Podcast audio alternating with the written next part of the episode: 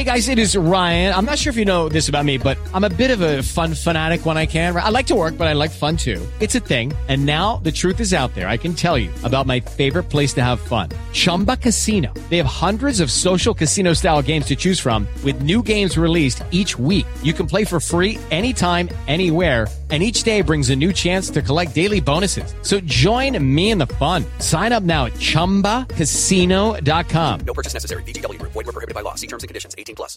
Hey guys, it is Ryan. I'm not sure if you know this about me, but I'm a bit of a fun fanatic when I can. I like to work, but I like fun too. It's a thing. And now the truth is out there. I can tell you about my favorite place to have fun. Chumba Casino. They have hundreds of social casino style games to choose from with new games released each week. You can play for free anytime, anywhere and each day brings a new chance to collect daily bonuses. So join me in the fun. Sign up now at ChumbaCasino.com. No purchase necessary. VGW. Void were prohibited by law. See terms and conditions. 18 plus.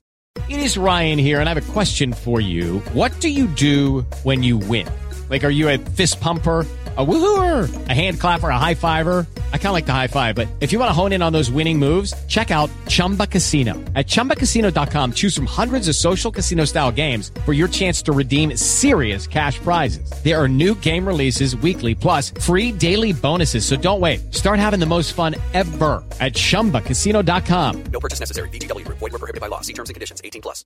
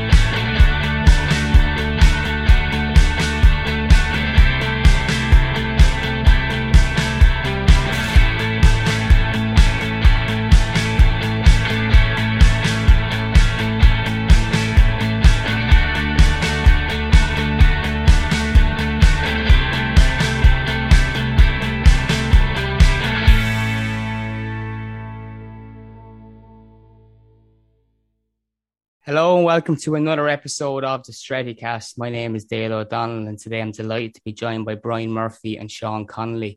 This will become my, my regular panel throughout the season, I hope, as um, as three Irish Reds go through Everton, Manchester United. And there's a lot to get through since we last spoke. Obviously, we have the Richard Arnold meeting up with, with United fans, and there's been a lot of reaction to that. There's some transfer news, but not so much transfer activity in a sense of incomings and outgoings. We know players that will be leaving um, in the next few days with their contracts expiring. But before we get to that, um, speed dating with Richard Arnold. He's quite busy around Cheshire um, the last few days, meeting people, getting advice, and and sharing his views. Um, some of his views have have upset people, um, and and some people are giving him credit for it.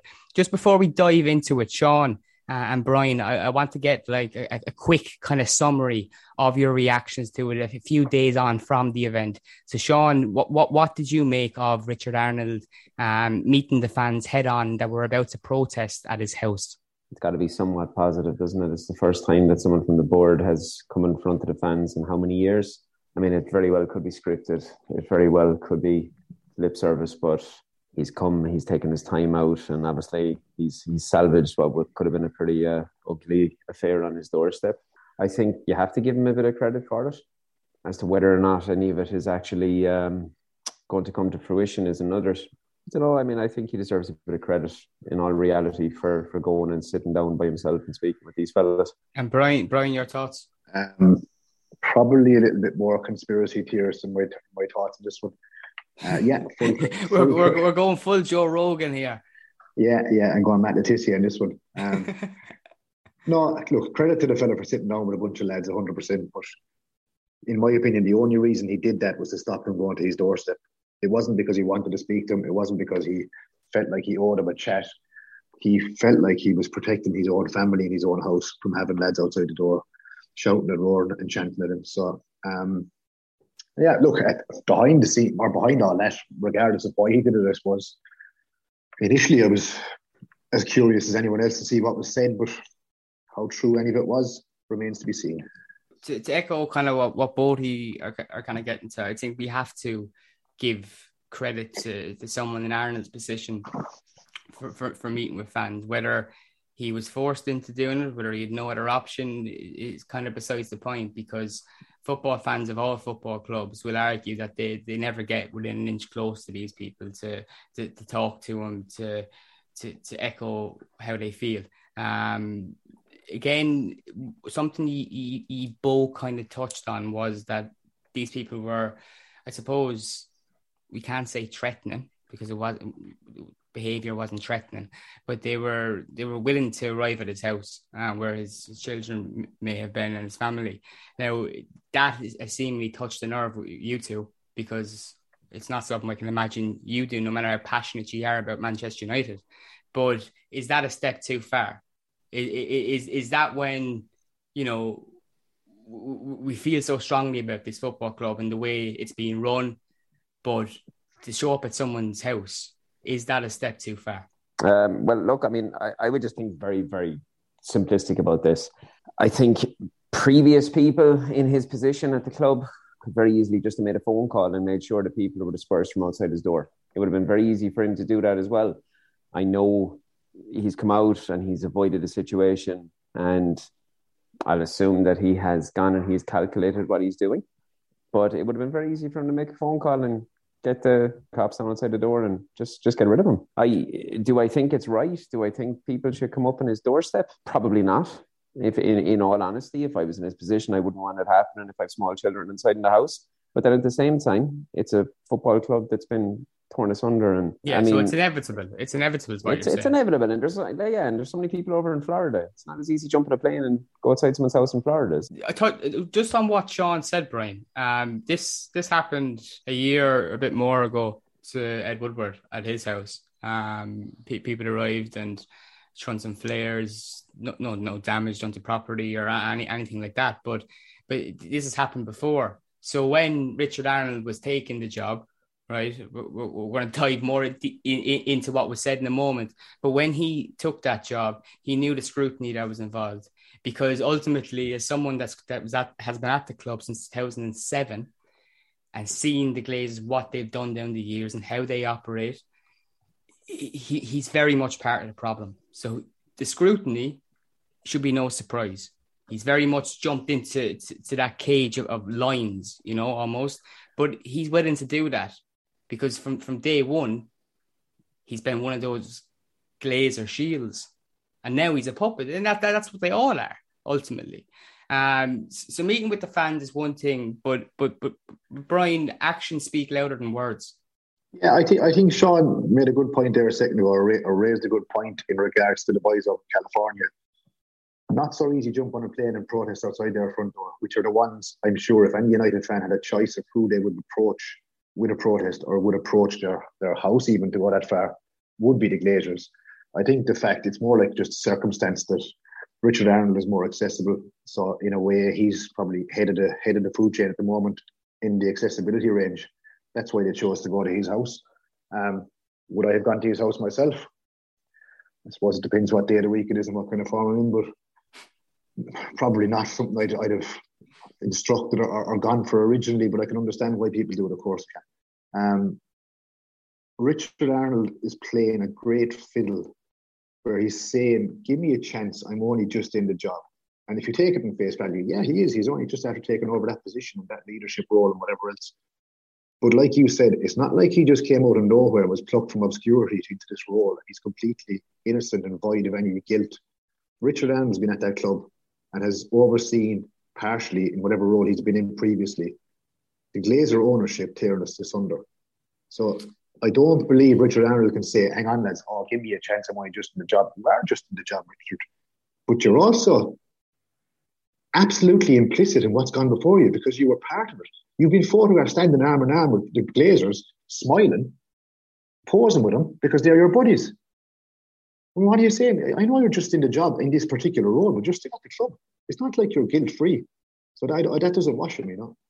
Shaun, something else that, that occurred is this was an opportunity, obviously, for the for the fans that that were at the at the meeting to um to, to get some dialogue going with, with the with the club and to echo their their feelings and that. But I, I guess unfortunately, the footage was was was, was recorded uh, and leaked across social media immediately um in a kind of in in such a way that that I think was was attention seeking um, that was to, to to draw a lot of followers to one particular account. One one of the guys seemed to want to take all the pie to himself, um, but that didn't help United fans going forward because ultimately that trust barrier that that Arnold may have had after that meeting is gone because anything he does say now is going to be dripped across social media. Do you think that was a in the in the, in the long run a, a, a real kind of shooting herself in the foot? See, I think a lot of these have two answers, and they've an answer that can go either way. I mean, it is pretty snide, I suppose. Look, if if you want to take it from the very start, in that let's let's imagine he's been totally genuine and going there, and it's a bit snide to go and pluck him out of what is already a pretty difficult situation. But then at the same time, the guys that are doing it for whatever reason they are doing it for pig iron's sake that they don't record and all they do is move towards social media you know, you know yourself the way the internet operates. People are going to turn around and say lies, nonsense, didn't happen. So maybe in doing it one time, it's proving that this is actually something that is coming to fruition, and that in future sort of scenarios, it's it's not required. Yeah, no, absolutely. But I I I just think that that, that was all well and good when they uploaded maybe one short clip. It was when it was like a series of, of I think ten videos or so, nearly the whole thing, and apparently they've they've 20 minutes more worth of footage that that one guy said he's he's not willing to he doesn't want money for but um he certainly knows how to ask for it um brian when it when it comes to the meeting itself um we, we we already mentioned how rare this is to to, to get that close to someone like arnold and to, to raise those questions back to the question just asked shaun do you think that's dead in the water now if this happening again um i think I think these lads found themselves in a very fortunate position through whatever circumstances. Richard Arnold ended up inside in the pub, sat down with them having a beer. It was an opportunity to build, I suppose, trust is one way of putting it, but to build a bit of a relationship moving forward. This could be possibly a few something done in the future again. Um, I think that's absolutely obliterated by what happened afterwards. It's a it's a missed chance for me. It's a missed it's a missed opportunity.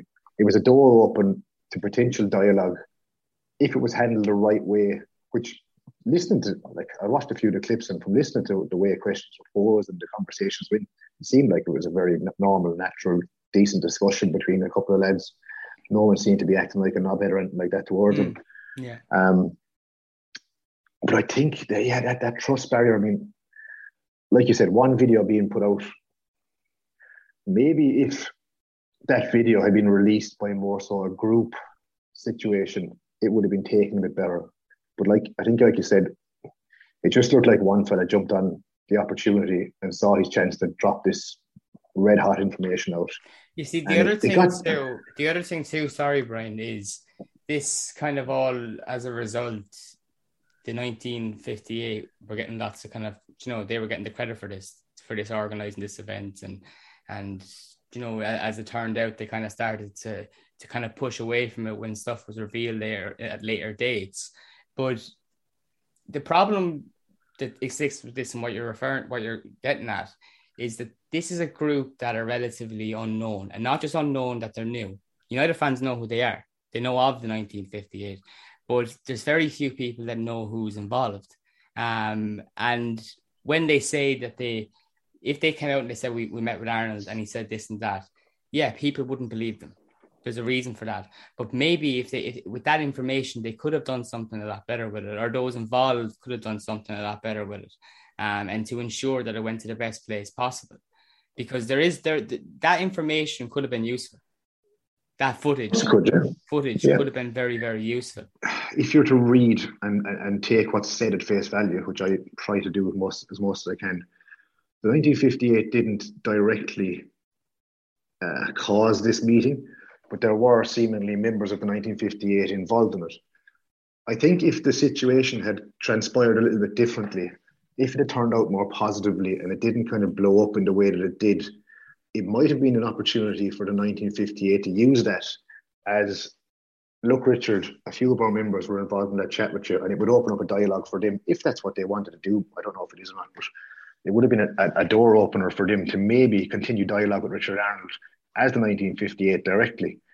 I think because of the way it transpired and the way it came out and some of the negative reaction to it, it ended up that they actually did have to have to clarify that we didn't direct this, we didn't lead this, um, and they had to release a bit of a statement afterwards take from that what you will. But uh, I think it's a missed opportunity all round, including for the 1958 themselves.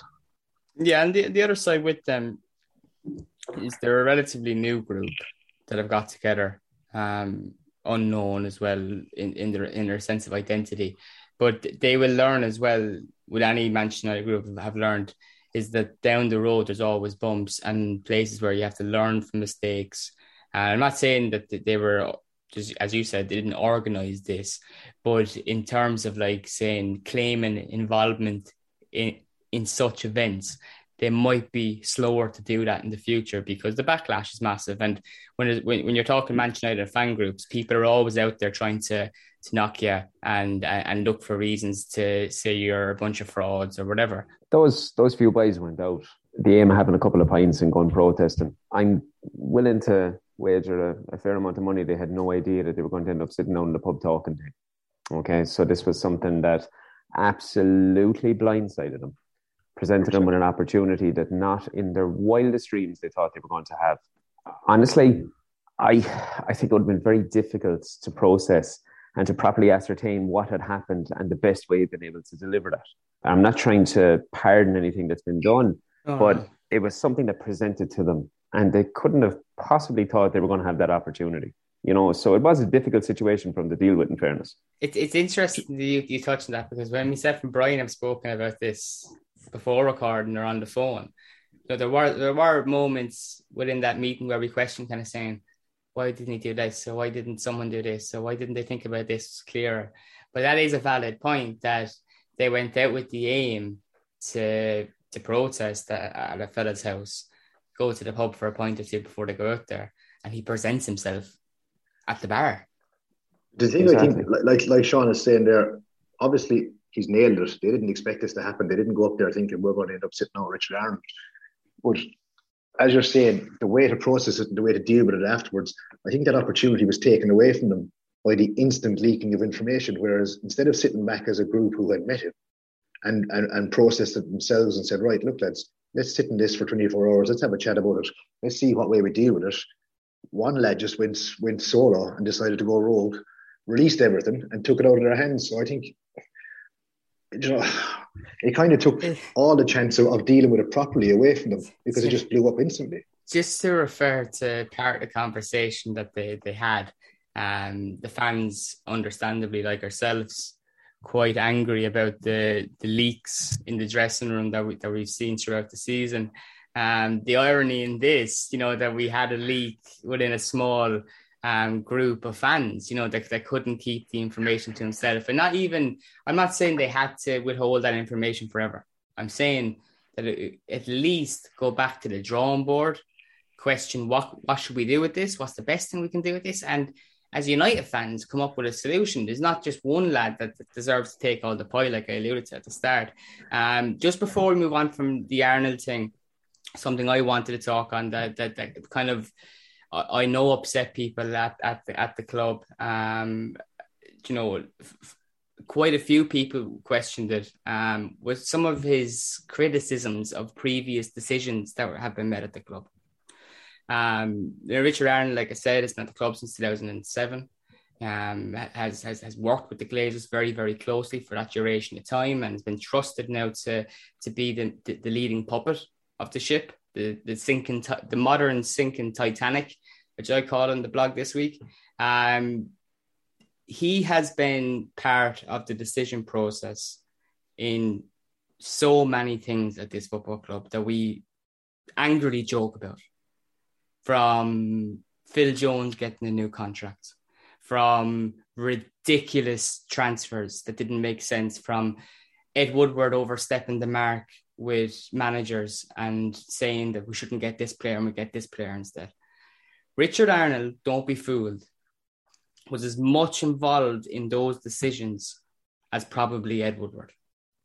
Um, so he doesn't get the benefit. It's out until we see actions before words. You know, words are easy. We've seen them, as I alluded to in, in my column on, on the blog this week, that after the European Super League, the Glazer, or Joel Glazer, issued a list of promises. You go back to that list, let me know how many of them have been, you know, followed up.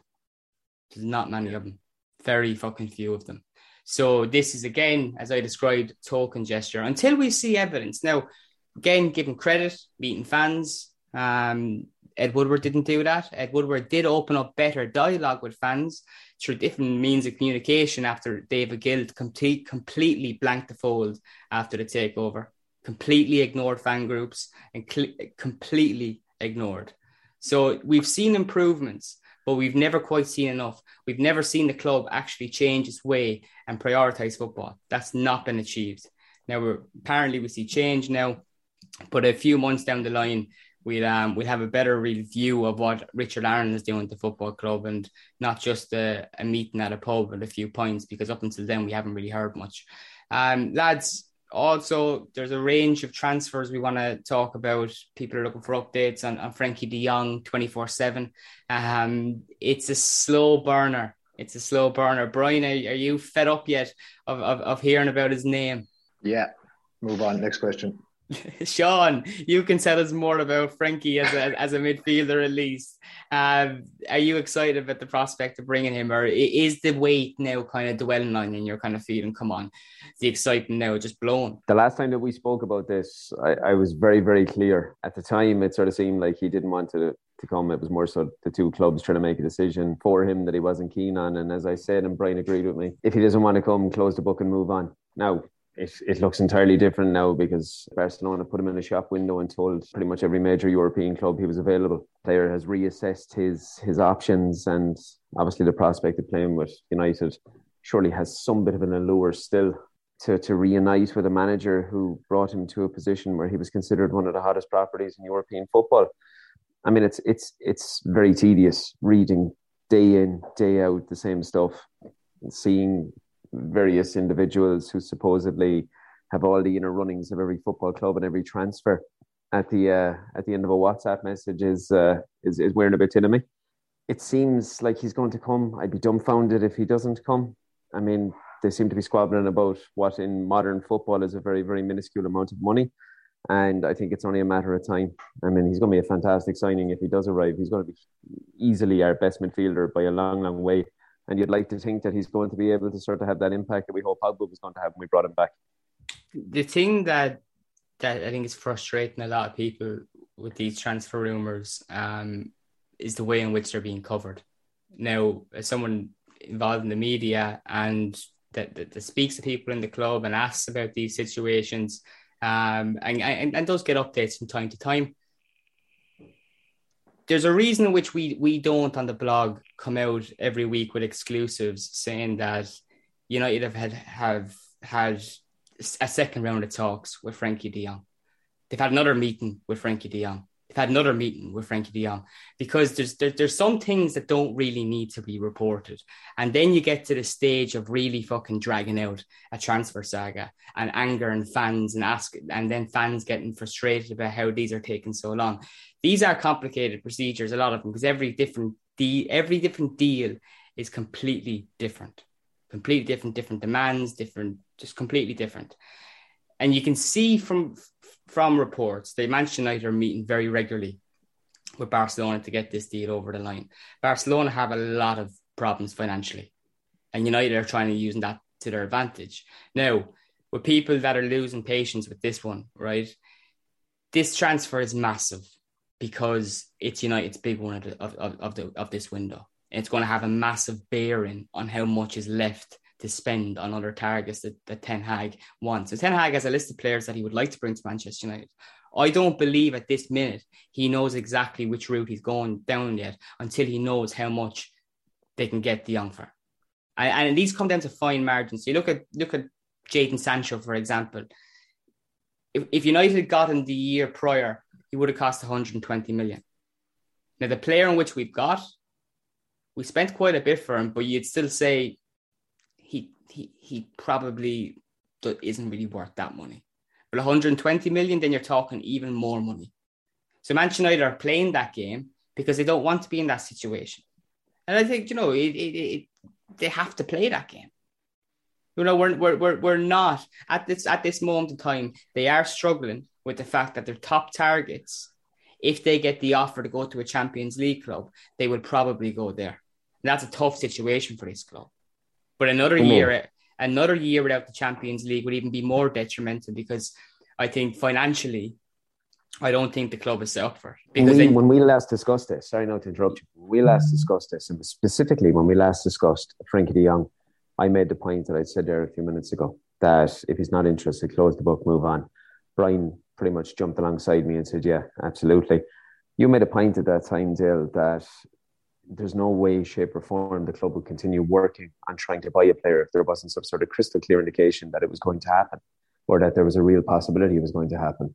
So, surely, when this is taking the length of time that it's taking, they obviously know that it's going to happen. They're they're obviously only a matter of time away from announcing. Yeah, yeah. No, the, you know, United are confident they can get this deal done because again, you have to question why would they be wasting this time on it if there wasn't that sense of confidence? United yeah, know exactly. the scrutiny that they will face if this doesn't happen. Not only is it Ten Hag's number one target, his first transfer window, you have to back the new manager and so on. But it's terrible PR. And, and and United have been dragged into media storms this summer with Darwin Núñez, for instance. The whole idea that Liverpool beat Manchester United to his signature is absolute crap. And again, it goes back to the kind of reporting that I think United unfairly get. In, in a sense that the second United open talks with a player, journalists and so many journalists are hopping on those agents for those little minor details. And that little different detail that one agent gives to another journalist is then seen as exclusive breaking news. It might be involved, it might be the same fucking story. But what I'm saying is it's totally dragged out. And I don't see other football clubs get it quite like Manchester United. Really don't. Really don't. Like you know, United have met with X amount of players this summer. So someone said to me on Twitter during the week, I don't think United are doing anything. That's that that is couldn't be further from the truth. If, if if you ask my opinion, I think United are meeting with too many players that they know they won't be signing. And I'm not talking about players that are out of their distance, but players that I that maybe we we we may have had before. That might be a hint that one player that they that they've met with recently and I can tell you they won't be signing, but they're spent they're spending time meeting with agents, and you're looking at Frenkie De Jong, and you're looking at the fact there's no one there's no one after signing. What are, what are they doing? You know, there's, there's, they're they're doing stuff, but they're not you know getting the fucking job done quite quite the way they should. Um, Brian, back to you, another player that United are linked with Antony. It's been a while since we've had a right winger at Manchester United. It's been donkey's years really. Um is, that a player is that a position sorry that you see as a as a priority for ten hag or do you think he should really just focus on starting that defensive midfield though? You know i've kind of i've kind of come to the stage in my life where the transfer window is starting to wind me up more than it's ever wound me up before. I'm kind of getting tired of nonsense rumors the 92 players we get linked with every summer the never-ending saga trying to buy one big name, the couple of kind of weird ones that are thrown in for good measure. Then you've got like right, Antony, Timber, half of Ajax were getting linked to them. Hands up, don't watch Ajax. Haven't really watched much of Ajax, barely the Champions League game. Can I say anything much about Antony being this top class player? No, I've seen a few video montages. Anderson looked like Ronaldinho in a video montage one time. It's not exactly fair a fair way to relay a player's ability. Um, but right wing is it a priority? Is what position isn't a priority at the moment? is probably a fair way to say it.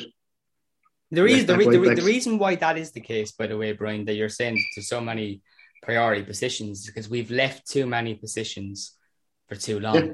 And and and what Manchester United have done too, pretty pretty much probably since 2015, uh, maybe before that, is we've signed lots of experienced strikers coming to the end of their career, right? Mm-hmm. And we're kind of putting off that need to sign a centre forward every so often and saying we'll go back to it next year. When we do eventually go to it, we can't because we need to sign a defender or whatever. And I, and I can promise you something that I want to touch touch on with you, Shaun, um, about a player that won't be leaving this summer, but I do feel we'll be talking about in a year's time is the the goalkeeping situation, right? We there's a lot of people that that believe that Erik Ten Hag and his preference for a goalkeeper could not sit any further away from, from, from David De Gea possible, right? So in a year's time, it's not a it's not a problem he, he's going to be able to address now. I can see Manchester being the market for a goalkeeper. I would be p- pleasantly surprised if De Gea can show great distribution next season, come off his line and show that he's a modern goalkeeper. I don't believe he can.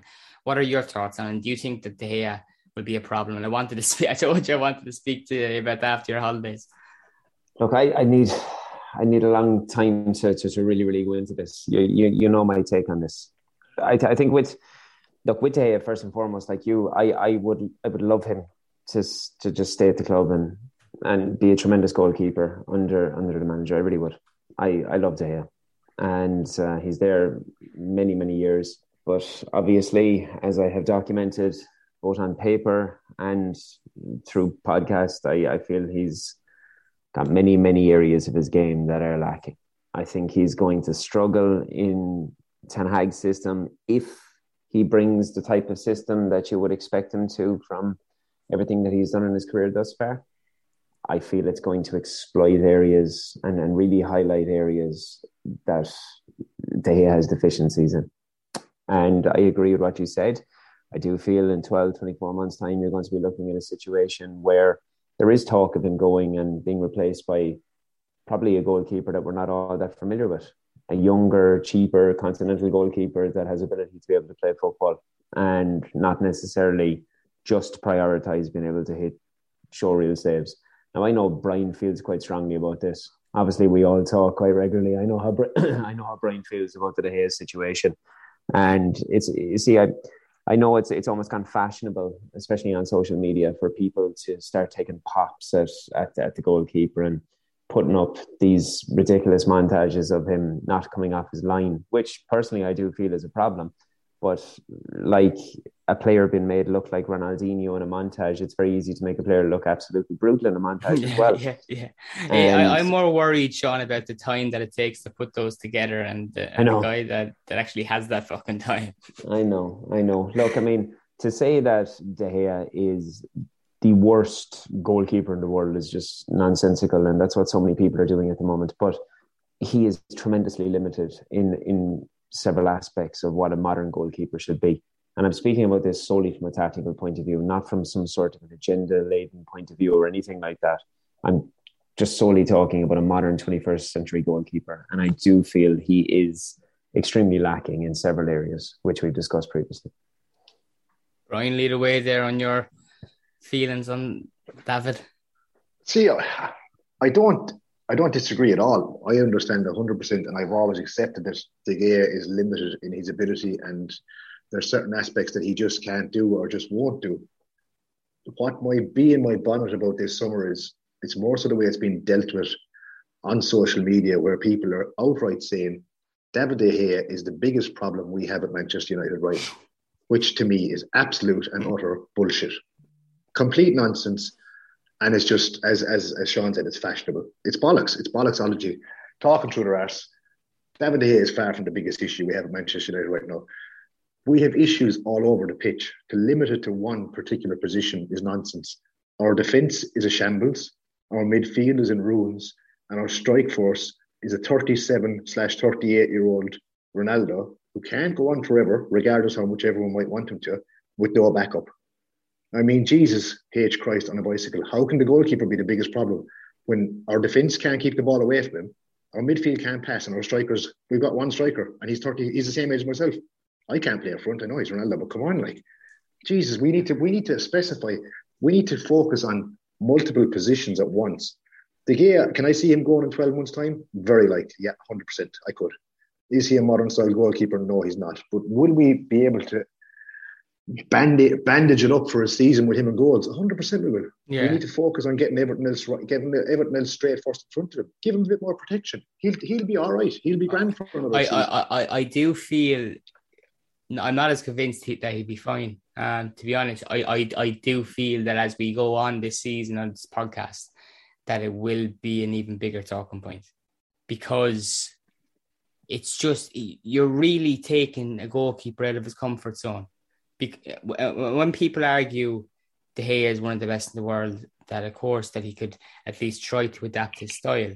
Um, I'm not. I, I'm really not convinced because you, you're, like I said, you're taking him out of his comfort zone. He's going to be solely focused on on doing mm-hmm. these new tasks, these new responsibilities that'll be asked of him. Mm-hmm. That when it comes to his actual strengths, he, he, he, won't be as good there either. You know, I think I, I I just think that look, like I said, I want to be I want to be pleasantly surprised this season by him. Um, he's been a fantastic servant to the football club. Um, she had so many bad teams that he's been our goalkeeper, and and you look at the league tables, and you you always kind of wonder how far we'd be down the table if it wasn't for him. Um, but but just before we get to the question, something on the on the transfers that I wanted to touch on with the the links to players with with Ajax. I think United have really missed an opportunity in the market, um, because we've heard all summer that Erik Ten Hag there's this, there's several players at Ajax that he'd like to bring, uh, Jurriën Timber, Antony, Lisandro Martinez. Um, they, they've been the, the three that have been kind of mostly linked to United. So the, the club have had that. Clearly, they, they understand that they're players that he wants. They've waited until this point, and, and it, during this time, we've seen players like Sebastian Haller at Ajax being linked with, with different clubs, and they've sold other players. So they're not a club, by the way, Ajax that need to sell. They're not in financial ruin, and they always have players that attract attention around Europe. They sell those players and they make profit. That's how they run. But there's no way they're going to strip their whole squad. And what was always inevitable to happen is they were going to sell one or two more players. And then with the remaining players that were attracting interest, they were going to warn those clubs that you're going to have to pay a premium for these players. I'm talking about Antony, who Erik Ten Hag has gone on record um, before he left Ajax, speaking about his future, saying that he is the one player that this Ajax team will struggle to replace because they haven't got a replacement coming in to replace him.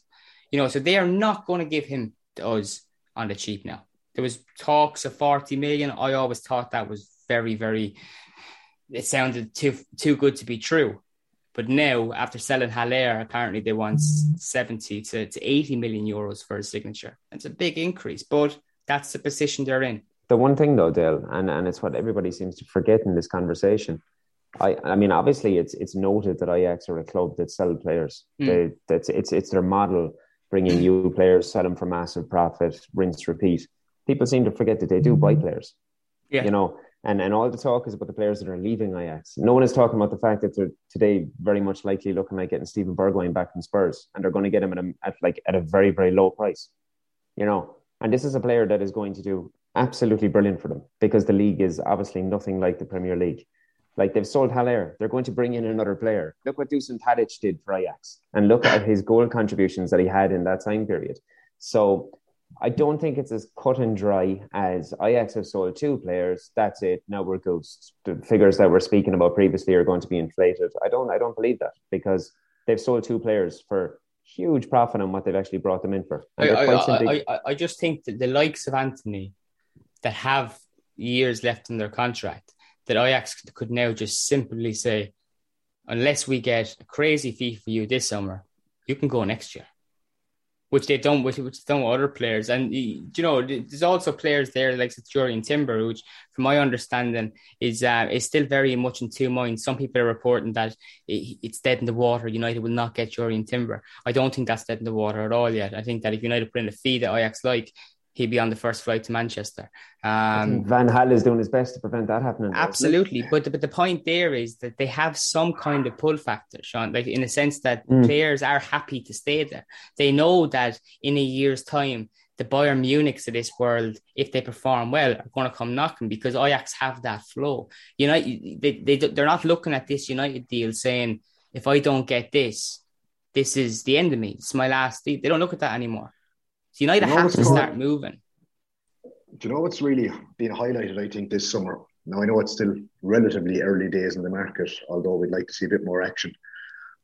Is it finally coming home to roost that years and years of poor investment, sentimentality contracts being handed out, and now the lack of Champions League? Has it finally, finally hit home that Manchester United just isn't the draw that it once was, which now results in a situation where we're aiming and spending all our time trying to buy one major target with Barcelona, a player who we're led, we have to convince him to come. I read a report earlier today which actually contradicts the whole thing of him wanting to come, saying that he's still completely not convinced by it, which, whether that's true or not. We're trying to get one or two players from our new manager's ex club. We're trying to sign Christian Eriksen on a free transfer, who could possibly choose Brentford over us, which makes me laugh. And we failed to sign a kid from Derby who chose Palace because I suppose likely for himself he'd get more game time. But if you take the transfer market in its entirety this summer, it's been an absolute shit show. We're not being linked with players that we're going, oh Jesus, yeah, he'd make a big difference. I mean, there's a couple of players out there who I've looked at over the time and I've gone, I'd love to see her sign him. We're not linked with them. We're linked with a player that's taken seven weeks of discussion to try convince him to join us, a player on a free transfer who had quite a big health scare last season, a kid from Derby who we couldn't get over the line, and a couple of ex-players from our manager's last club. I mean, it doesn't it doesn't excite me. It's not the window I expected. This was a, what I thought was going to be a key window. I mean, we're going to get rid of six, seven, eight players. It's time to clear out the dead wood and a couple of viruses and whatever else you want to call them, and we bring in some key players to solve some key positions. We're now a couple of days away from pre-season training starting. We have nothing done we don't look like getting anything done today or tomorrow. And then for the final insult in it all, the Glazers are going to take fucking 11 million quid out of the club tomorrow. Dividends, it's, yeah. it's a nightmare. Yeah, it's, a, it's yeah. a disgrace. The, club, the whole window has been a massive slap in the face for anyone with a bit of optimism. Shaun, I think you've made just, a, an excellent point. Just before you go on, Dale, I think you made a brilliant point there. With the fact of a decade of underachieving and all the problems that we've had, United have always, under this particular regime, have wanted. It doesn't matter what's happening on the field. We're still a powerhouse, and we still have this ability to draw on the marquee signings. Frenkie De Jong, I think, is all the eggs in the basket for that marquee signing. He, he very much is. Then the club could go tomorrow and buy five, six players, and you might have heard of two of them you know, and the rest of them might be that that shrewd signing sort of idea. But Frenkie De Jong is very much that marquee signing for sure. He is. John, just I wanted to get to you before we get to the questions on what Brian said about not being leaked to ex player, whatever. Do you think that has maybe something to do with the the club's handling, uh, or or want to change the way they're portrayed in the market by by maybe trying to clamp down on on leaks? I would hope so. I would hope so. I mean, the leaks are they're incredibly. I mean, I, I don't understand the leaks, uh, and you could offer me a perfectly reasonable solution as to why the leaks come out, and I still won't understand them.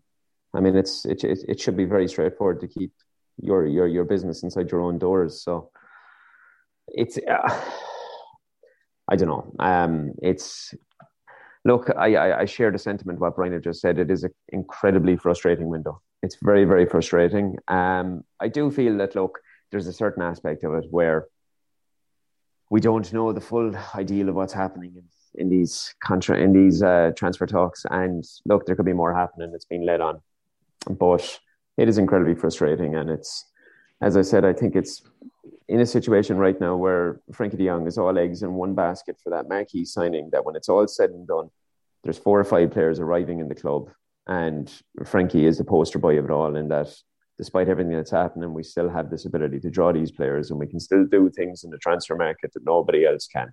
You know, I I, I think that's what we're looking at. On that one, Shaun, do you think is Frenkie De Jong that big? Is he that big a name? Is it, is it really proof of the pudding that we can still draw the in inverted commas marquee signings? Is he really that big a name in football that it's proof that Manchester United are still a draw, or is he just a very good player who needs to find a new club because his own club needs to get rid of him? No, I, I get where you're coming from, and you're right. You know I mean? Because obviously, I, I do I do feel like like the struggle is real. Obviously, there is this this sort of marquee issue. For, I mean, would you class Frenkie De Jong in that superstar sort of category in terms of these marquee superstar players? You probably wouldn't. No, you wouldn't. But in terms of the ability that he has, I mean, you can build a massive project around him. So I think it's maybe like Dale is sort of saying. I think it's it's possibly aiming towards that shift in a transfer policy and a shift in an ideal and how we're going to move and going forward. There's there's no doubt that the, the, the, the dynamic has to totally change, and it has changed because years and years and years of underperformance, years of ridicule, and then looking at, I suppose, even the likes of Jesse Lingard, our own players, how that has gone completely sideways, and his, his brothers coming out and absolutely ridiculing the club and social media posts. All of this stuff is going to add up and it's going to affect players' opinions on wanting to come to the club, particularly when Paul Pogba is leaving in the manner that he is. Like, and the biggest change, I think, the biggest shift we would have expected, I think all of us would have expected this window, is decisive early movement. Mm. Let's get in. Let's get our business done. Let's show a statement of intent. We're back in Erik Ten Hag. He wanted these boys. We've gone out. We've done it. We've got them. We're going on pre-season. We've got two, three, four new players to gel into the club. Give them a proper for pre-season. United are after curing a few problem positions, and we've shown that we, we mean business. We're now in a situation where, as I said, we're a few days away from pre-season starting. We've got the same squad as last year, minus about seven players, with yep. nobody coming in. It's a shambles. Mm. Like, I mean, where I know the shift. We're talking about the shift as in the publicity around transfers are, are people discussing it or are the club keeping things under wraps? I really, I really fucking hope so. I really hope this is a massive game of charades where the club have three or four signings lined up that are going to go bang, bang, bang, bang. Fabrizio Romano or Samuel Luckhurst, so no one knows about it. It's just going to happen. I give you the first question, which comes in from Twitter. Um, it comes in from round five MMA. Do you think Arnold's lunch with Gill is more about getting advice about how to deal with a certain club? i.e., Barcelona? No. No. No, I don't. I don't. I don't. I don't. I mean, in a nutshell, no. How to ignore um, fans? I think an amalgamation of a whole lot of different things, as well as an opportunity to have a picture taken.